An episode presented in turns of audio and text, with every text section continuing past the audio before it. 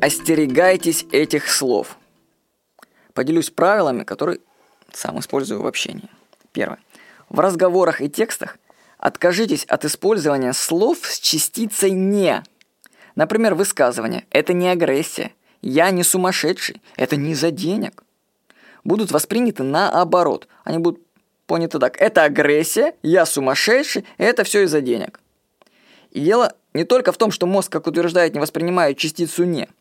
Составляя предложение с «не», ты как бы оправдываешься и даешь слова-ключи, на основе которых и будут расценены твои действия. Так говоря, например, «я не фанатик», человек сам вытаскивает на поверхность слово «фанатик». Скорее всего, о нем бы никто так и не подумал, а тут бац и слово вылезло, и вот ты уже фанатик.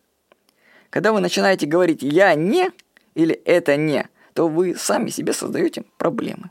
Откажитесь от использования слов с частицей «не». Второе. Уверения других людей должны вас насторожить. Когда вы слышите такие фразы «ты на меня можешь рассчитывать», «я тебя не подведу», «мне можно доверять», то сразу включайте бдительность. Зачем вам это говорят? Если я не хочу подвести человека, то вместо разговоров об этом я сделаю все, чтобы выполнить свои обязательства. Я скажу, что с большой вероятностью человек, который говорит, что он вас не подведет, подведет. Иначе зачем он это говорит? Три. Помните, что слова воспринимаются вместе с противоположным смыслом их. Ну, это, слова называются антонимы.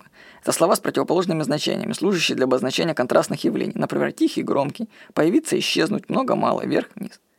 Слово – это как медаль, у которой две стороны. Например, вы говорите «мало», и автоматически всплывает в сознании «много». В результате смысл вашего высказывания переворачивается.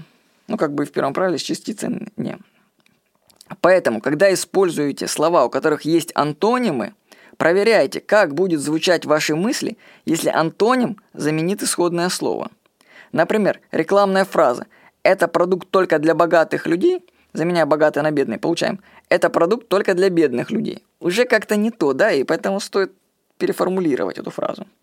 Будьте внимательны в использовании слов, у которых есть противоположные значения. Подбирайте им синонимы, у которых нет антонимов. С вами был Владимир Никонов.